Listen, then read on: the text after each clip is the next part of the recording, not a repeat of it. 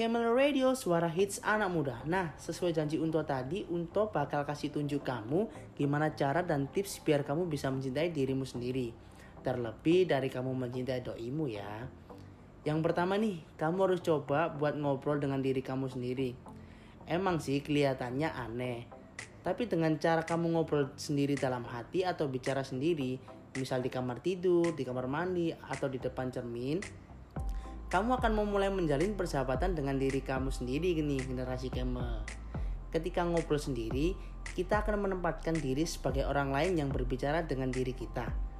Isi obrolan ini akan membuat kita lebih bisa menilai diri sendiri secara objektif sehingga menjadi masukan yang membantu.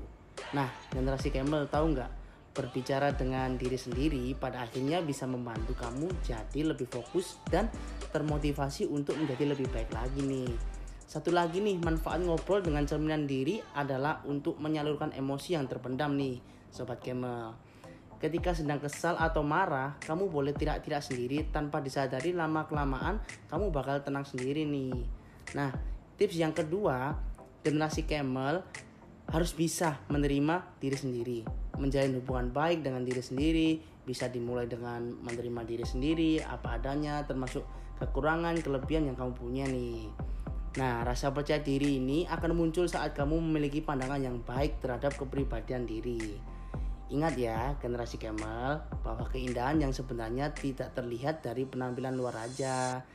Ketika kamu merasa nyaman dengan diri sendiri, kamu juga akan percaya diri sendiri dan berpikir bahwa cantik atau ganteng itu nggak berkaitan dengan paras yang elok atau tubuh seperti supermodel. Namun berkaitan dengan hati dan pikiran ya kan sobat Kemal